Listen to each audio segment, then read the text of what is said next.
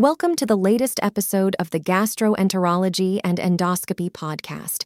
Today, we're diving into a fascinating topic in the world of gastroenterology, inflammatory fibroid polyps, also known as IFP or Vanek tumors of the GI tract. Let's start with some visuals. Imagine, if you will, images of Vanek tumors located in the duodenum and the stomach. You can also check the images in the show notes or in the podcast artwork where available.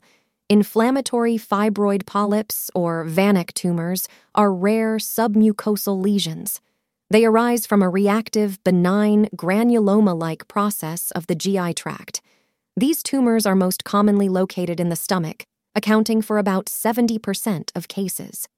They're also found in the ileum, making up 29% of cases, and the colon, accounting for 6% of cases.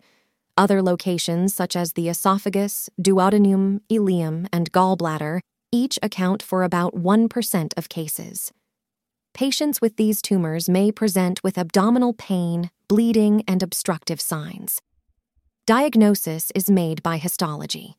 However, the endoscopic findings often show a submucosal lesion that is ulcerated or an elevated ulcer, such as in these cases. On histology, the main characteristics of these tumors are the presence of spindle cells, accompanied by vascular and fibroblastic proliferation and eosinophilic infiltration.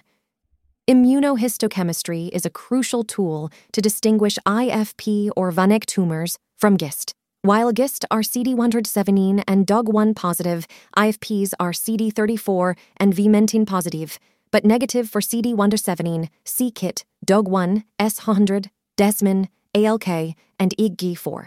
Treatment generally consists of endoscopic or surgical resection of the lesion. That's all for today's episode. We hope you found this information enlightening. Stay tuned for more insights into the world of gastroenterology. Thank you for listening.